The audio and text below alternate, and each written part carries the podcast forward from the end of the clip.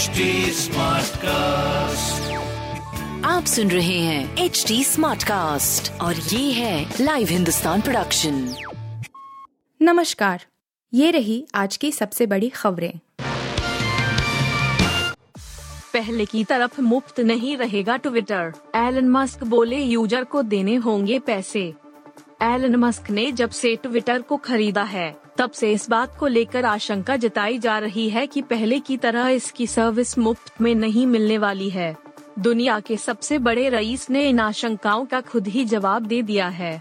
उन्होंने ट्वीट कर कहा है कि इस प्लेटफॉर्म के कॉमर्शियल और सरकारी यूज़र को इसके इस्तेमाल के लिए पैसे खर्च करने पड़ेंगे। उन्होंने साधारण यूज़र को लेकर भी स्थिति साफ़ कर दी है। एलन मस्क ने ट्वीट कर कहा है ट्विटर साधारण यूज़र के लिए हमेशा मुफ़्त रहेगा, लेकिन कॉमर्शियल सरकारी यूज़र के लिए शायद थोड़ी सी लागत लग सकती है। ट्विटर का पूरी तरह अधिग्रहण करने में अभी समय है। इसके बावजूद लोग अभी से ट्विटर के नए मालिक एलन मस्क से नौकरी मांग रहे हैं। दुनिया के सबसे अमीर शख्स का सोशल मीडिया पेज नौकरियों के अनुरोध से भर गया है। हालाँकि, अधिकतर लोगों ने मज़ाक के तौर पर उनसे नौकरी के अनुरोध किए हैं। नेपाल के नाइटा क्लब में पार्टी करते दिखे राहुल गांधी। भाजपा ने वीडियो शेयर कर कसा तंज।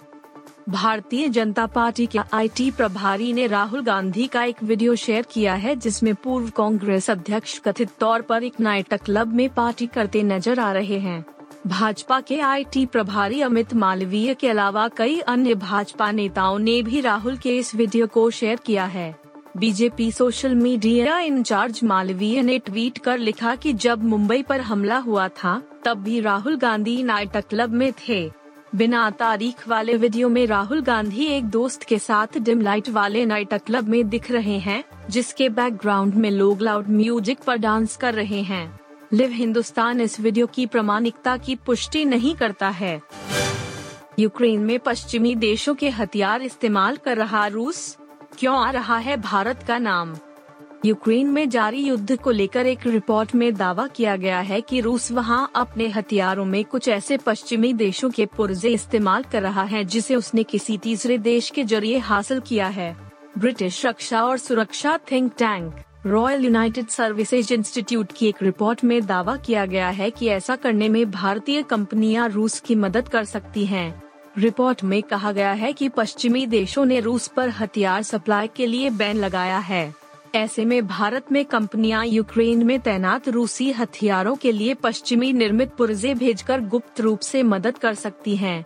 आर यू एस आई में लैंड वारफेयर के senior research fellow Jack Watling और आर यू एस आई के रिसर्च एनालिस्ट निक रेनल्ड्स द्वारा लिखित operation Z the death throes of an imperial delusion title वाली रिपोर्ट में बताया गया है कि यूक्रेन में पाए गए रूसी हथियारों के पुर्जे पश्चिमी देशों के हैं, जबकि उनकी सप्लाई पर बैन लगा हुआ है।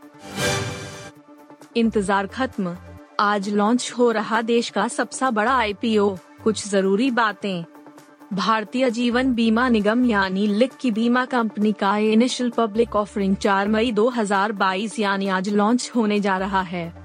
भारत सरकार ने एल आई के लिए प्राइस बैंड नौ सौ दो रूपए ऐसी नौ सौ उनचास रूपए प्रति इक्विटी शेयर तय किया है। इसमें पॉलिसी धारकों को साठ रूपए की छूट और LIC कर्मचारियों को पैतालीस रूपए की छूट की घोषणा की गई है। पब्लिक इशू 9 मई 2022 तक बोली के लिए खुला रहेगा। एल आई के ज़रिए सरकार सार्वजनिक क्षेत्र की कंपनी में अपनी तीन दशमलव पाँच प्रतिशत हिस्सेदारी बेचेगी। इससे सरकार को इक्कीस हज़ार करोड़ रुपए मिलेंगे।